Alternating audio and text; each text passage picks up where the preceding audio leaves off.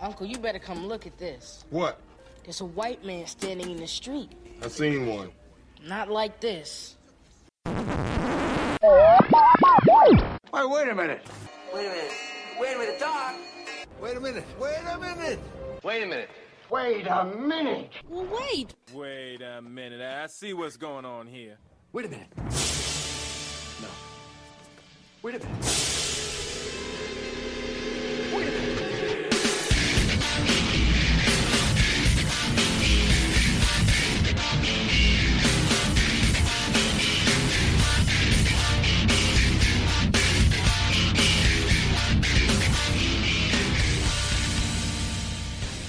All right, and welcome into the first uh, ever episode of Wait You Haven't Seen, um, the podcast where we find a movie that somebody we know hasn't seen and talk about it.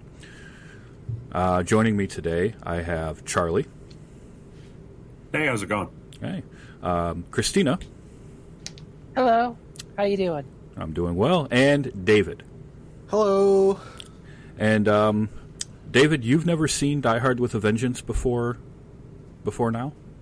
That is correct. Okay, well, um, little background on that. So, Die Hard with a Vengeance, what, 1995, right? Yes, the year of my birth. Oh, I Which just, explains so much.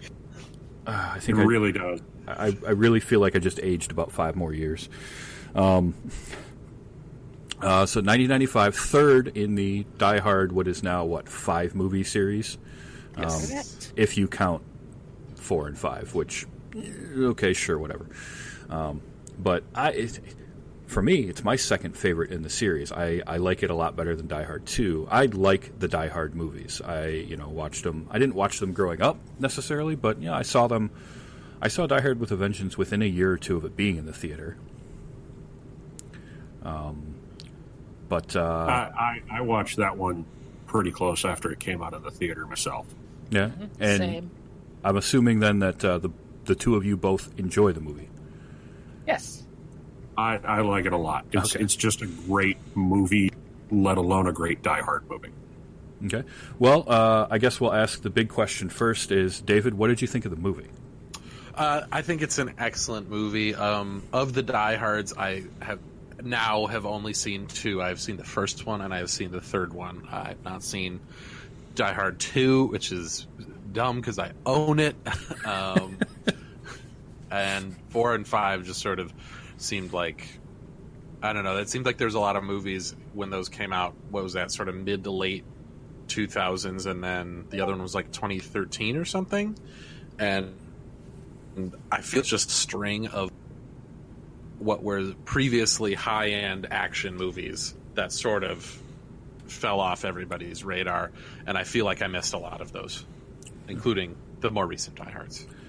You're not missing a whole lot there. So I was having this discussion earlier today, and I've had this discussion before about the Die Hard movies and how they progressed, and how John McClane as a character became more and more invincible as the movies went on.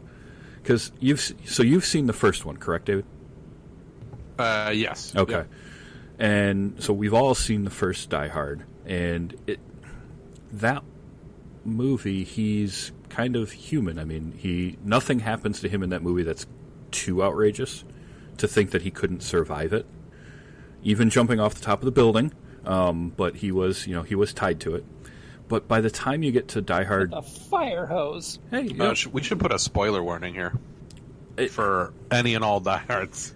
Listen, uh, I have a personal rule of if a movie is more than ten years old, uh, I don't put out spoiler alerts because Anything is fair game. Yeah. All right. You should have seen it by now. right, exactly. And if you're listening to this show about us talking about the movie and you haven't seen it, uh, that's your own fault. But um, Fair enough. by, by this movie, my if I had a gripe with Die Hard with a Vengeance, which I don't because I love this movie, but he's basically a superhero at this point. Like, Yeah. You could say he's almost unbreakable. oh, But um, Well played. Well played. It's just there's things in this movie that he, there's no way he should have been able to survive, and yet he did. But um, it doesn't take away from my Oh, and enjoyment. Glass was in it too. Oh, it's multi. Did you just make that realization now? Well, I knew I got Unbreakable, but now I was like, oh, and Glass is in it too. Okay. Wow. Way to way to go.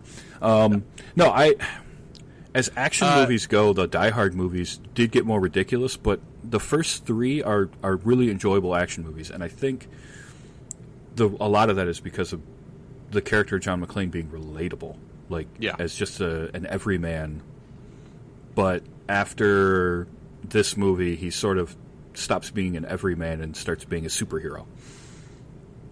Yeah, I also I also feel like with a lot of the later movies, it transcended detective to more soldier war guy, um, and I but I do agree completely on the the invincibility thing. Like in the first one, I I do specifically remember a few things that were like, eh, maybe, and then this one, um, the final boat explosion Yeah, that was unsurvivable. no chance.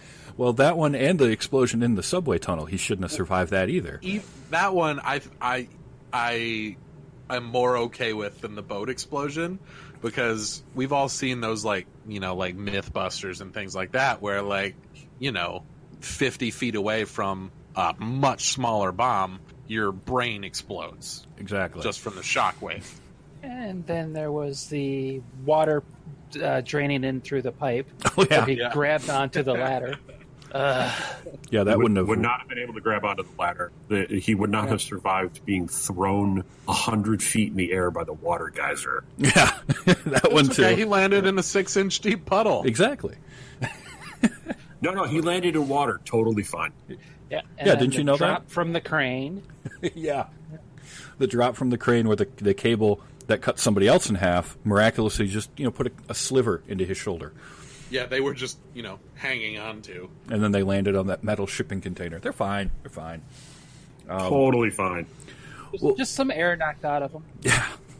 Well, this uh, was. I'm- go ahead. Yeah, on the dude getting cut in half, and admittedly, I'm young. That seemed pretty graphic for a movie from the time. Is that just me, or No, actually, that is not just you. Um, this movie. So I did a little bit of, of kind of IMDb trivia search on it, and it originally was actually more. There was a lot cut out. It was more gory even than what it was, um, and it got Really? they had to cut some scenes, um, shorten some scenes in order to reach an R rating.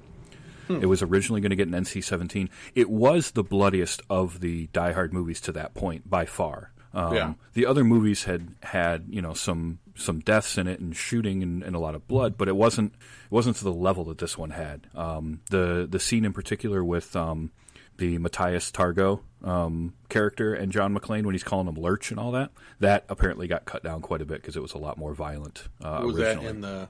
Was that in this one? It was. It's where he's fighting the the big tall guy in in Oh, amongst all the the chain. Yeah, Yeah, yeah, yeah, yeah. There was more to that apparently um, originally. I guess I just never picked up his name. No, that's fine. Um, you know, he's only the secondary villain in the film, but whatever. Yeah, I felt like they didn't.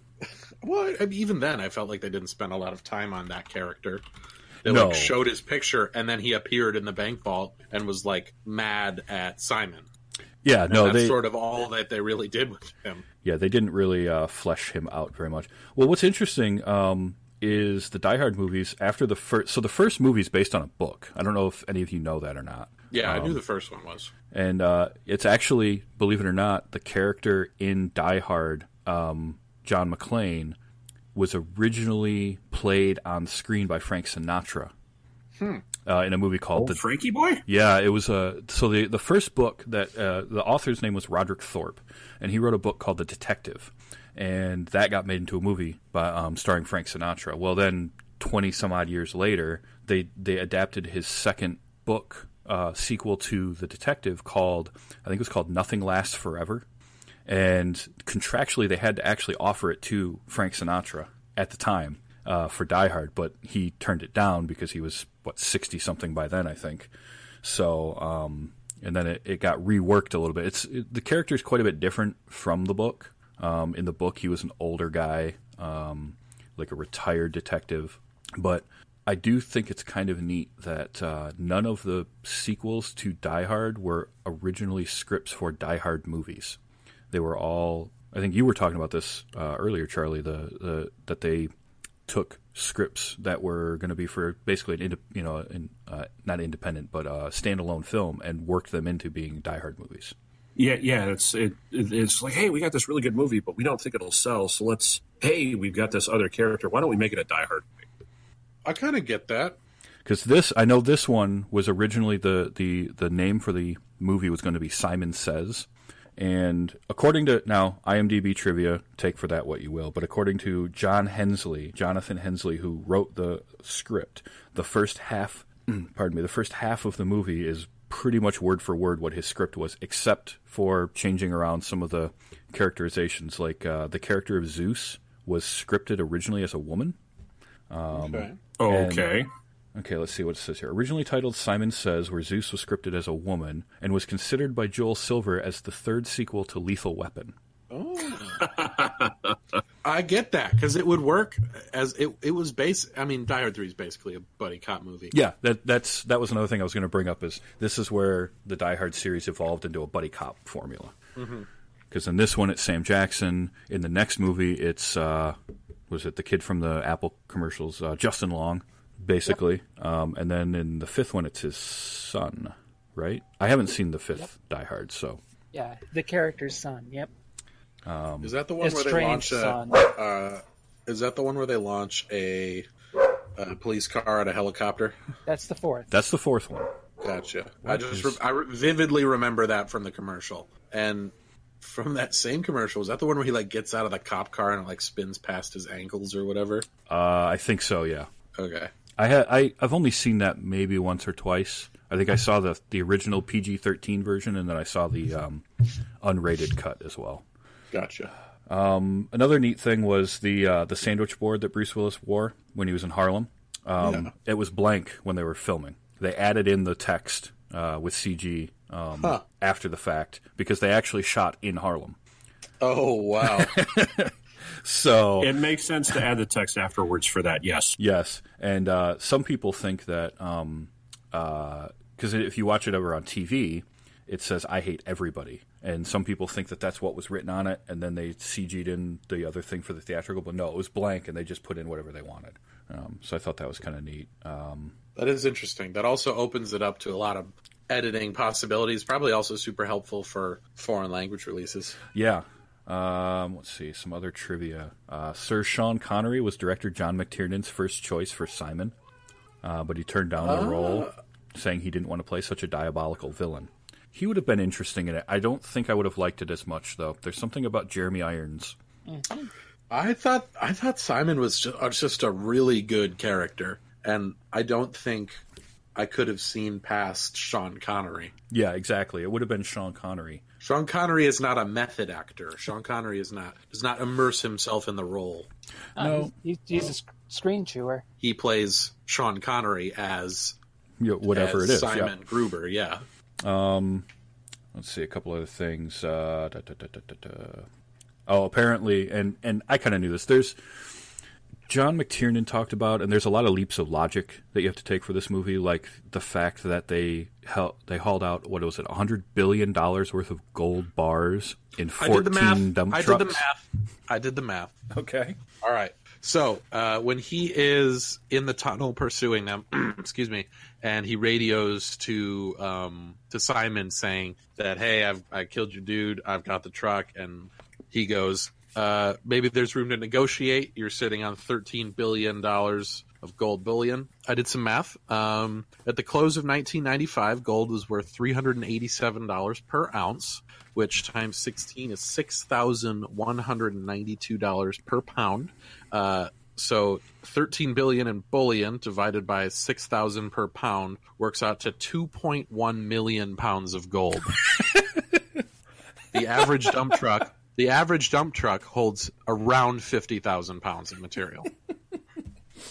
Show your nerd cred. So, so I heard that less. number and giggled and opened my calculator and a bullion price chart. That's great. Yeah. Um, And yeah, So do with that as you may.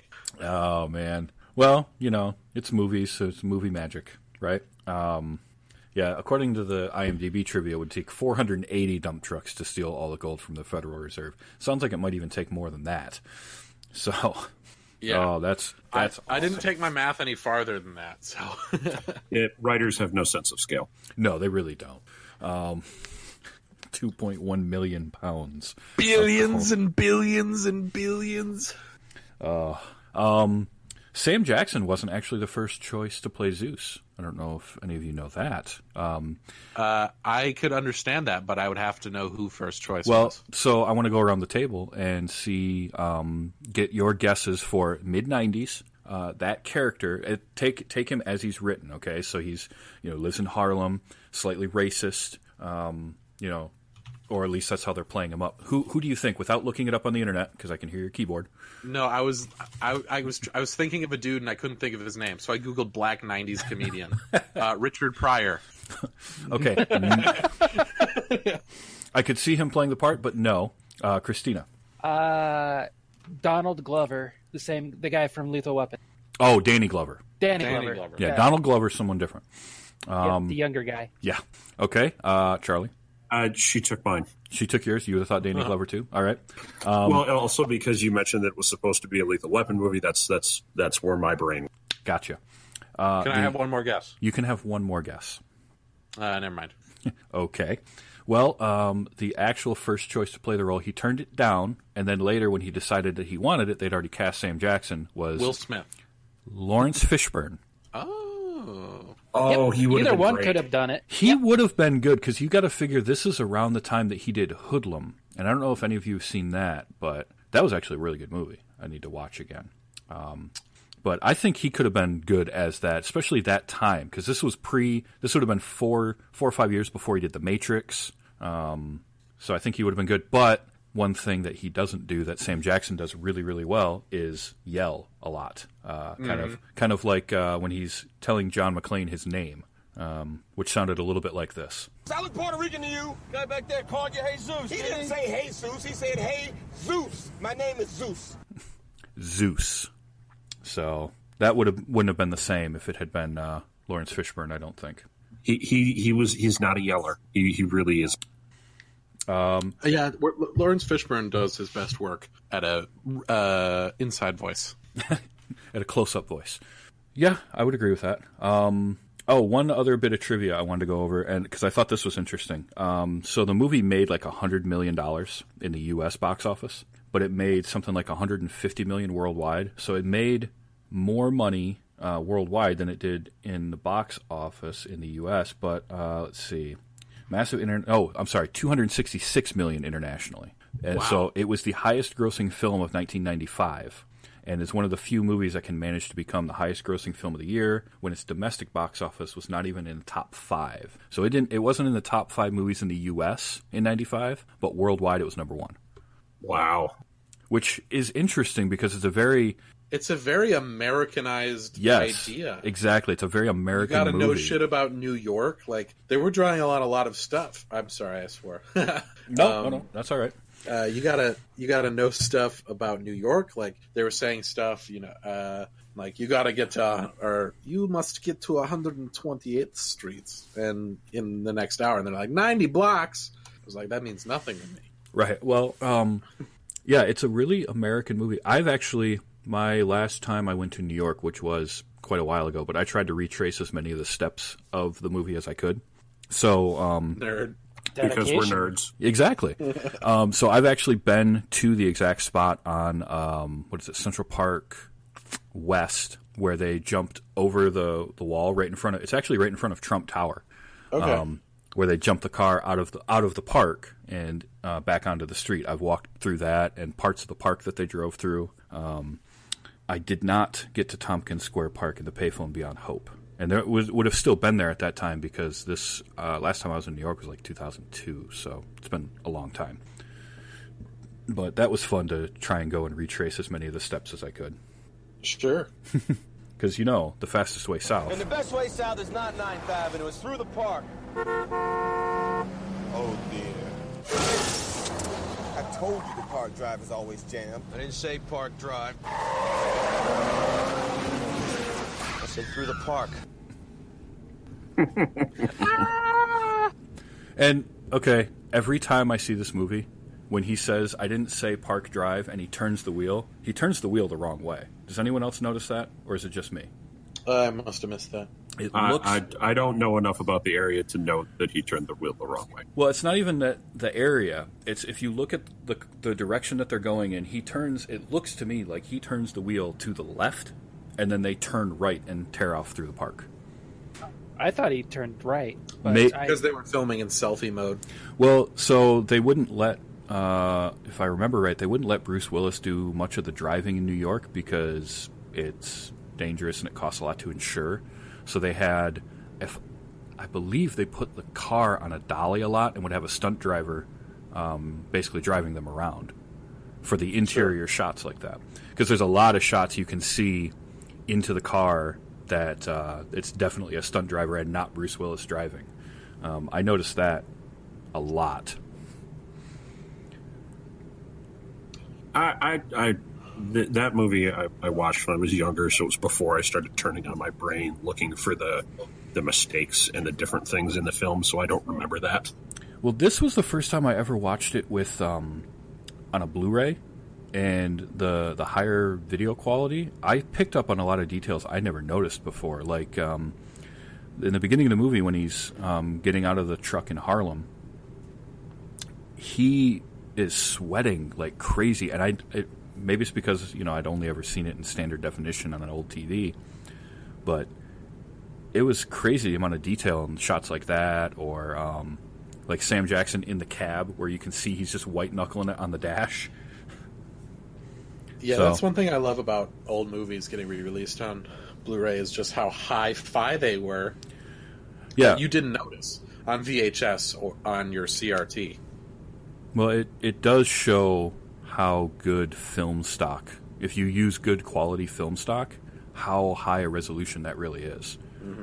Um, and then you know John McTiernan is such a visual director too. I mean, he's he. You look at the movies that he's made. You know, the first Die Hard, Predator, uh, Last Action Hero, um, Crimson, not Crimson Tide, Hunt for Red October. These are very visual, um, visually appealing movies. You can laugh at Last Action Hero all you want, but it looked really good. That was a good movie. it was a good, horrible movie. It was meant to be, though. Yes, I know. That's the point, though. Which I'm going to guess, David, you haven't seen that. I was silent for this conversation for a reason. Okay, so Because he hasn't seen it. but he just he does such a good job of framing action. I think I think better than somebody like a Michael Bay because he actually lets a shot sit. Michael Bay to me cuts far too much. Um, and he's gotten worse about that as he's gotten older. But McTiernan did a really good job of setting up action and framing in a way that makes everything really interesting to look at, even if it's something mundane like somebody talking on a payphone. I don't know. Maybe maybe that's just the film nerd in me noticing that, but uh, I love the way McTiernan shoots stuff. That's probably why I've liked every movie of his I've seen, and I haven't seen Did Rollerball. Did he direct the second one? No, no, that was Renny Harlin. That might be why we like the first and the third. Just part I- of it, anyway. I know that's a big part of it for me. Um, because I mean, uh, when I look back at the movies that he's made that I've seen, uh, I've liked all of them. Like I say, I haven't seen Rollerball because I hear that's a pile of of dog poo. Um, I which which rollerball? Well, the the- first or the remake? the remake, he wasn't making movies when the first one came out. I mean, I've enjoyed them both, but they're they're designed to be that B movie bad. Uh, true. I just haven't seen it.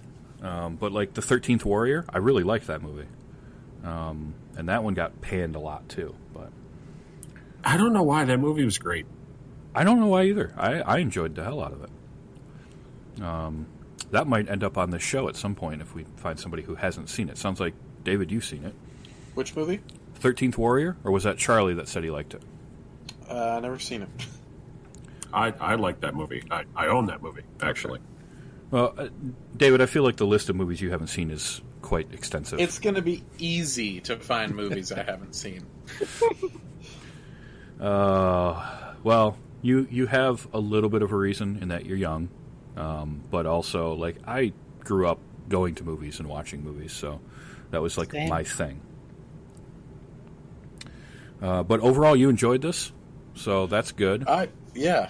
I mean, I feel like it's what 24 years old now, 20, 23 years old. I feel like it held up as a as an action movie. I don't think there's anything that's overly uh, that you wouldn't see in a movie today. Well, payphones. Okay, that's true, but you know, like there's a thing where you can you can say, oh, you know, if they had cell phones in this movie or if they had smartphones in this movie, how different it would be. But I don't think They had cell phones. they had cell phones. and Well, smartphones. They didn't had- have- yeah, car phone. That was a big one in that Mercedes. Yeah. Uh, oh, the the Mercedes. You mean uh, when they asked the, this question? Hey, who's the 21st president? the very the very New York reaction. There were a couple there were a couple of things that I watching it this time around though I did find kind of funny. Uh, one was uh, the when the bomb explodes in Wall Street and you see all the, the people like in that office building looking down and then when it cuts it They're cuts eating popcorn. yeah, Yeah. it, it cuts back to them like fi- you know five minutes later, and they're all eating popcorn, staring at it. That is uh, that is the oh only in New York trope, right? Uh, You see that any movie that's set in New York, you always see something like that. Oh my god, you can see right down into the subway. No way. Uh, It was like they did it in um, the first Ghostbusters, where uh, when um, uh, what's his name, uh, uh, Rick Moranis, like slams up against that glass window and he slides down, and everyone stops and looks at him, and as soon as he's out of view, they just go back to eating. Like it's that you know just New York thing. That one, and then the other cheesy thing I thought like I noticed it this time was when um, the bomb tech brings in that bomb, and you know he's slamming it around, and he's to show off what the what the technology of it is was very like Hollywood only happens in a movie thing. Like no bomb tech is ever going to do that in the captain's office. oh, Yeah, hell they wouldn't no. even bring it upstairs. no. Yeah.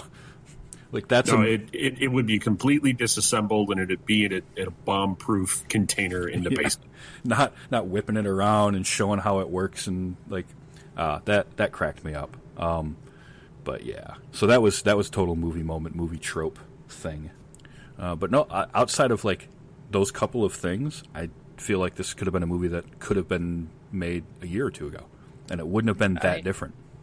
I mean, it was all, it was set up uh, basically by the books number action buddy cop movie, uh, which also the Hitman's Bodyguard kind of follows, Oh. uh, using the Sam Jackson. So, and it's it, it felt just like that movie. in buddy cop movies using that kind of formula it, it all hinges on your two leads chemistry Oh, right yeah. you can't like lethal weapon doesn't work if mel gibson and danny glover don't play off each other the way that they do um, or my favorite buddy cop movie which is running scared um, because just the chemistry between billy crystal and gregory hines but you see some of like the bad a bad buddy cop movie um, is just there's no chemistry between your two leads. Um, did any of you ever see the Kevin Smith movie Cop Out? Nope. I think I, I- saw I did bits and pieces, but I did not see the whole movie. Okay. I- I've only heard bad things. well, it was, so it's Kevin Smith movie starring Bruce Willis and Tracy Morgan, and you'd think that should work okay, but it's wholly phoned in by Bruce Willis. He did not, I think, enjoy making that movie, and uh, and that's that's a buddy cop movie that just doesn't work. But this, I think, did. Bruce Willis is interesting to me because when he doesn't want to be in a movie or he's just doing a movie for a paycheck, you can tell. And I think that's why I didn't like the fourth Die Hard as much, as it felt too much to me like he was just collecting a paycheck. This was still Bruce Willis kind of being, you know, action guy Bruce Willis and and not just phoning it in. Oh, you can always tell when the actors are having fun versus when they're not having fun. Even if they're being stoic and serious, you can tell the stoic and serious guys having a good time being stoic and serious. It's very true. It's very true. Um, and this one, I Sam Jackson sounded, you know, seemed like he was just having a ball. When doesn't he? That's a good point. Jeremy Irons, you could tell, was having fun. I think I just like I like him, and I think he made a great villain. You know, it's like that was that was the other thing that made this movie and the first Die Hard, I think, better. The best of the the original three is the villains, the bad guys in Die Hard Two, just were kind of boring. And it's sad. generic. Yeah. Well, and it's sad because the the guy that played uh, William Sadler, I like a lot, and I've seen him in other stuff, but he was just sort of by the numbers, late '80s, early '90s action movie villain. Well, I mean, just like with any type of movie or comic books or video games, it's the villain that makes the show. Without a good villain, you don't have a good hero to work off of that villain. That's true. Mm-hmm. And going back to the to the original statement about the the underdeveloped secondary bad, guy, like it's really hard to compete with Jeremy Irons' performance in this movie. Like he he, he just steals the screen from all of the other villains. He does, but I mean, go back to the first Die Hard movie. You know, Alan Rickman is Hans Gruber, one of the best villains ever, right? I mean, nobody's really going to dispute that. But you also remember the big blonde Amish dude, Karl. You might not know the name. You not, might not know him by his name, Karl, but you remember him as a character in the movie. And it's like the the Targo character in this just seemed like I don't know, like he was just sort of tacked on. Like they could have gotten. a- Master will be pleased. I mean, they could have basically they could have gotten away with him not not making him seem like a big time bad guy and just part of the group. Yeah, Because there was the subplot with like his girlfriend, and then she turns on him at the last minute to go with Jeremy Irons. Like that felt a little forced. Well, yeah, they spent all of no time on that relationship. yeah, it's just all of a sudden. Oh yeah, by the way, Well, because at the beginning they said that sh- like one of them should be dead or something. oh yeah, yeah, One of them got blown up, and then when she knifed the dude, the security guard at the Federal Reserve, they did like a zoom in on the scars on her neck, hmm and then she had the thing on the boat where she killed the discount villain, and those were like her only developmental points. And I think we were supposed to know more about her. Like, I don't think I could have told you that she was in a relationship with Simon. I it could have been equally likely it was the other dude in my head. well, she was. It, it was stated that she was married to the other guy. Oh, okay. Did oh they must have said that when they were in the van getting briefed. Yeah, By the- when the when the feds were briefing McClane. Yeah. Yeah. One, one thing. One thing. Um. One thing I kind of like how they did is when they answered the phone on the corner, and there was the gal on the phone before them. They said, you know, there's a fat woman on the phone, and you could hear. You, he, Simon said that you could have just said there was a fat woman on the phone, um, spit it out or whatever he said, and so that told, and you could see it in McClane's eyes that they can see us, yeah, and they never touched on that. Yeah. well, Well, they kind of they kind of did as they panned back uh, at the when they were uh, at the Federal Reserve area or where the, the bomb blew up in the subway is they panned back as they're you're seeing them watching everybody else from Yeah, up above but- in the yeah, but the police never followed it up. I think is what he means. Yeah, Yeah. he never. When he was getting grilled in the car about what info he might know, I figured he'd bring it up then, and he didn't. Um, yeah, but I, was, I thought it was good misdirection, but also kind of like, why even mention it? Yeah, And sort of. why even spend time on it? well, But I I saw it more as a uh, messing with the mind, uh, not trying to use the normal Yeah, tr- curriculum for it, but uh, messing with the mind of McClane and uh, Samuel's uh, character and or Zeus. Now- uh, Yeah, you probably won't hear this from me often, but in another movie, in Speed, right? Mhm. Don't they establish that the dude can? Don't they like somehow establish that the dude can see what's going on in the bus? Yes, they do figure out that he's got some sort of a video feed because they end up using that against him. Because they use that same like misdirect, like he knew something that he sh- he couldn't have known other than if he was told it or if he saw it and they didn't tell him. Right. if I remember correctly, the same sort of uh, not trope but plot idea. the, Yeah. the bait and switch in it, and it was because like, oh, they're being followed by the you know the news van. That's how he's seeing how they're doing everything, and then later he realized that he said something that oh he only got that because of something he could have seen if he could see inside the bus, and that's Yeah. when they made the realization. Except they followed it up in speed. Yeah, they followed it up. It was like a plot thread they pulled on and just sort of gave up in this. Yeah. Because then they just moved the action along. Um, no, that's a that's a good observation. I think it would have been kind of neat to to have that be an extra layer, but at the same time, would it have bogged things down uh, as they try to figure out where he is? Because you know, you just move it along, and eventually they kind of were like, okay, they're in the Federal Reserve now. We're chasing him, you know, in all the dump trucks and Yeah, no, I, I I liked every I liked almost everything they did with this movie. I think it is a really good movie. Um, one thing that I think is kind of a misnomer is I think it's almost a misnomer to call it an action movie. It feels more suspenseful to me because there's not really if we're thinking action as like explosions and fighting and car chases, there isn't actually that much of that until the last quarter third of the movie. well, that's a good Like, point. It's kind of more of a almost a more of a mystery, almost. you don't see the villain. They're just trying to get from place to place. They're doing riddles. They're not necessarily fighting one. The fight scene, like the one where he figured out the dudes in the elevator were bad guys, that was just like a six second interlude. It wasn't really a drawn out fight. But I I've, I would classify this personally more suspenseful than actiony.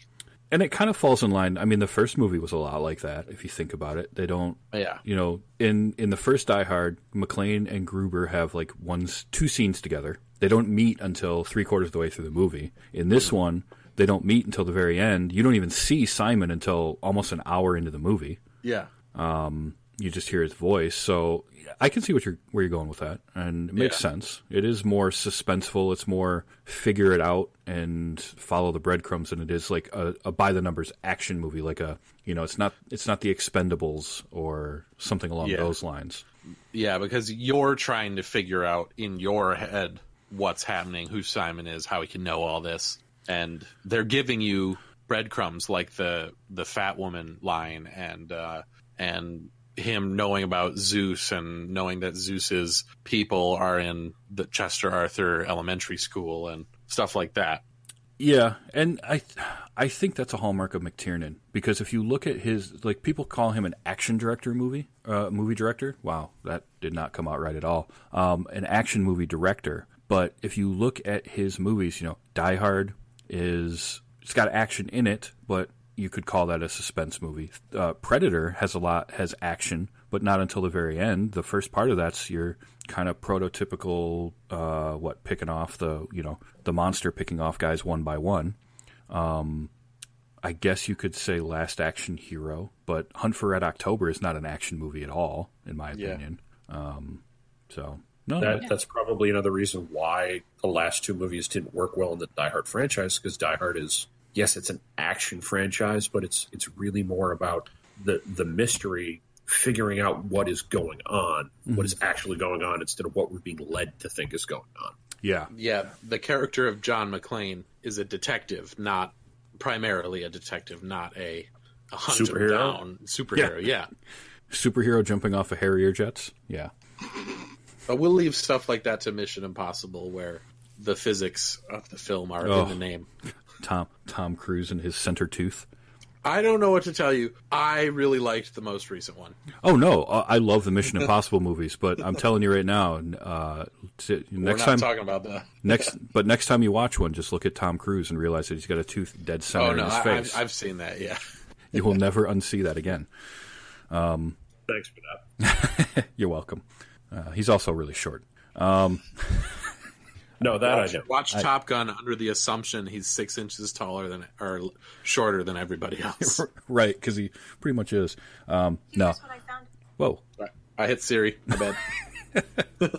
I was wondering who, who did that. Here's what I found for Top Gun.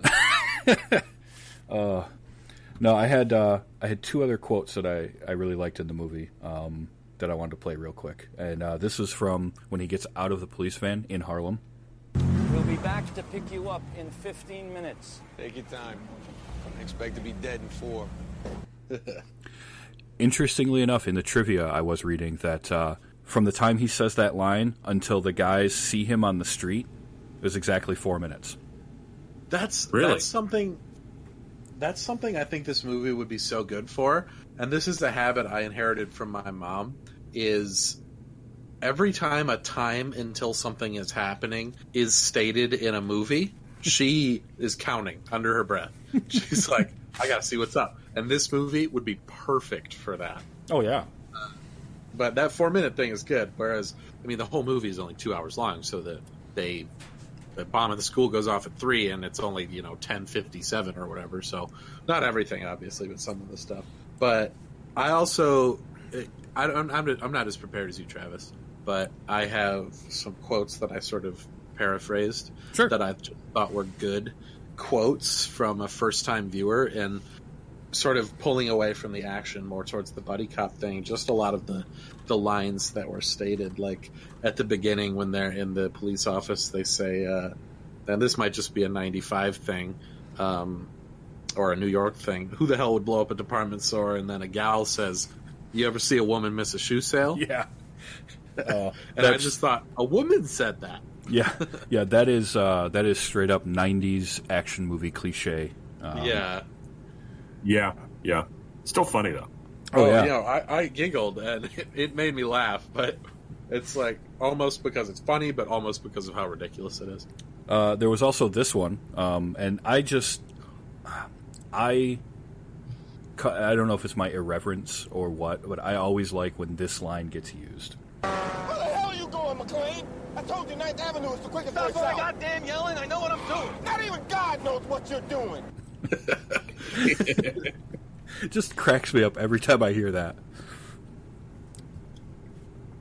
Sorry, you, I, s- I, I thought a lot of the lines that Sam Jackson had were just good retorts, good comebacks. Um, like at the beginning when the two kids are in his shop and they bring him the stereo that's obviously stolen, and uh, he goes, "Hand me that newspaper," and he just hits them in Yeah. the head. It's like uh, it's like hand me my cane. Yep. Uh, give me the gloves. that was sort of- Go good. cut your switch. Yeah, exactly. Did any of you ever watch the show Leverage? I love Leverage. That show's great. I okay, did not. you did not. David, did you? No. Okay. Uh, well, Charlie, did you realize that the younger of the two kids is Aldis Hodge, uh, who was the the dude in Leverage? I was looking at IMDb. He was in something else recently too. I, I did not know that that was Aldis Hodge. Yeah. It it when if you go back and watch it again, you'll see it. You'll real you'll recognize him right away. He was one of the husbands in Hidden Figures. That's what I recognized him from. Okay, I haven't seen that. Yeah. Hidden Figures is so good. Okay. Good. I'll add that to my list. Uh, it's not well reviewed, but I liked it. I'll give it a It's shot. badly reviewed, I will say. But that's when I was scrolling through the the IMDb. That's what I recognized it from, because I obviously used an adult adult photo of him. Right. Um, I, I I just sort of took notes on some of the lines I liked. Um, when Cobb, when they're in the van bringing him to Harlem, when they're in the van, uh, he's talking to Cobb is talking to Simon on the phone, and he says he's two steps short of being an alcoholic, and uh, uh, he's like in, in the background, like whispering, "One, one, I'm One- only one one, step." only one, Yeah. one step, one step." Um, Well, then he calls him a toilet bug, which I never got. Even even when I first saw the movie, I'm like, a toilet bug? What the hell is that? It was a weird insult. yeah, Got to be a New York thing. It must or be. uh, or uh, that dude was like, you know, seventy when that movie was filmed, and Well, I don't think he was quite that old, but yeah, all right. whatever, he's old. um, uh, a lot of uh, extremely modern, relevant political figures were mentioned in this movie, um, saying. Uh, I don't remember what the lead up to it, and then the the switchboard operator goes, "Yeah, and I'm going to marry Donald Trump." What you mean All calls will be coming through this switchboard. And I'm gonna marry Donald Trump. Yeah, that one? I, I, I didn't realize you had that. And then at the end, they get cut off on the on the highway, and he goes, "Who are you, lady? Hillary Clinton?" Yeah. I was gonna so- I was gonna capture that audio and I didn't. Yeah, yeah. I, I just thought that was good. Two good, timely, uh, modern political references um, that I wrote down. Yeah, not bad for a movie, you know, 25 years ago. Or almost. Yeah, Just- uh, apparently, toilet bug means the afflicted person is to visit and use each and every toilet they pass by no matter how long ago they went to the last one. Is that like an Urban Dictionary thing? Wow, so that's Yeah. that's not even like a good insult. that's just like you can't pass a toilet without stopping to use it. Yeah. Interesting. Well, if he's always drunk and throwing up or relieving himself and etc. So, Yeah, I guess that's true. Or it's I mean, it's not you know, a good really insult, but it's just it's Oh. facts. Oh, oh, oh. Okay. So, did anyone else think that the um, the migraine thing with Simon was kind of weak? Like that's how he found him at the end was because he tossed him Oh. the bottle of aspirin. And it it took me a sec to put that together. Um, Right, because they just mention it one time, like, oh, and he suffers from migraines, and then they don't mention that anymore, and you only see him like one other time. Oh no, it was like three or four times that he was I didn't even digging into that bottle. I didn't even put the migraine thing together. I just thought the dude had aspirin on him. it wasn't even a migraine thing. Well, there you No, go. he Then was, he was digging into that bottle every time. He Yeah, dug into I- it when he I was remember in the uh, yeah. Uh, a couple of times while he was in the dump truck, and another time when he was in one of the other vehicles. It was mostly when he was getting in and out of the vehicles that he was getting at, holding his uh, the brow of his nose. Oh, yeah, and- that's and true. Everything. Yeah, yeah, he did do He- that. They they played it. I don't yeah, know. It, it, it was just subtle enough that you didn't get it. I guess. What I what I thought you meant by that, Travis, was I thought you meant what a f- stretch to go from a brand name on the bottom of an aspirin bottle to discovering their secret mega hideout with a helicopter in it.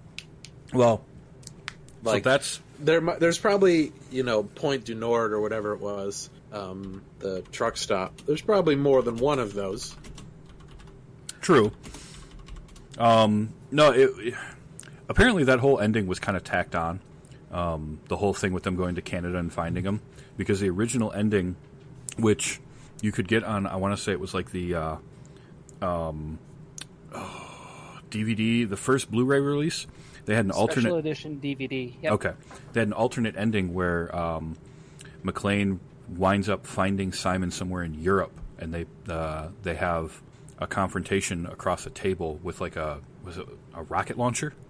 Um, I don't remember, but they, they ended up changing the ending because they felt like it made McClane seem somehow worse. Um, so they re-edited everything uh, to, you know, the the ending that we got. So that's partly why I think why it uh, felt a little tacked on for me. I gotcha. Um, okay. But I mean, I actually think that that has uh, to do with with with the big thing that they've discussed in other movies. Uh, the fact that um, the you can't let the bad guy win. You just can't have a good movie that ends with the bad guy. Um, I'm not against. Well, oh, you just pasted the whole trivia. Yeah. oh man, It's better than just reading it all out loud. All right. Uh, well, we're, we can't just all read it silently. yeah, I think I've watched that once on the special edition DVD, and it was okay. But it was you know it was like a delete. It was like any other deleted scene. The film grain. It was grainy film. It was bad audio because it wasn't finished. Yeah, most of those are like that. But I don't know. That- over yeah, As cheesy as the actual ending was, reading that Russian roulette with a rocket launcher answer is way cheesier. It had the sights removed, so you couldn't tell which end is which. Uh, which way is the trigger pointing? exactly. Well, don't a lot There's of still a trigger. a lot of those have like a push button trigger. I thought. I don't know. I could- Regardless, what side is it on? yeah. No, I think that That would have been dumb. I think that would have been a dumber ending than what they had. So, uh, also, only one of the first three Die Hard movies that wasn't set at Christmas. Because Yes. the first two are set at Christmas.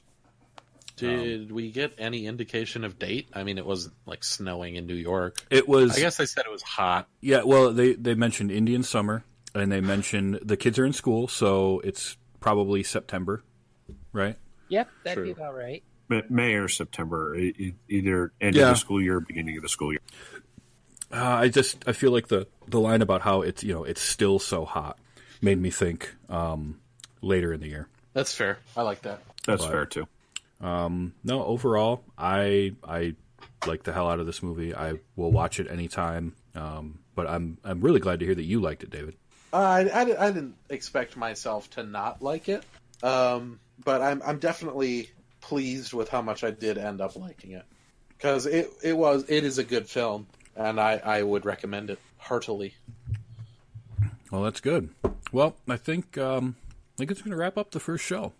So Thanks for bringing me. yeah, I want to thank dokey. I want to thank all three of you, David, Christina, and Charlie, for joining me on this. Um, and I'm not sure exactly what the next movie is going to be yet, um, but um, we'll keep uh, keep going on that, and we'll we'll figure it out, and um, we'll see if maybe we can find a, a movie that Christina hasn't seen that she likes, or maybe We think it. maybe find one that hasn't been seen that somebody doesn't like.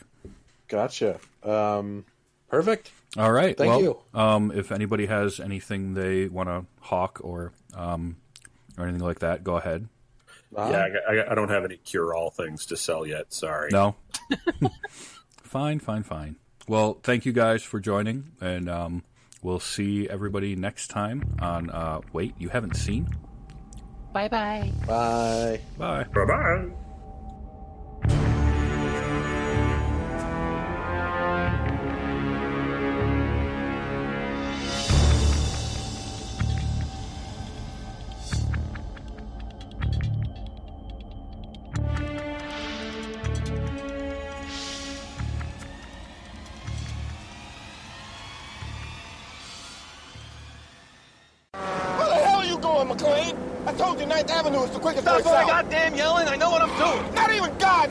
You're doing.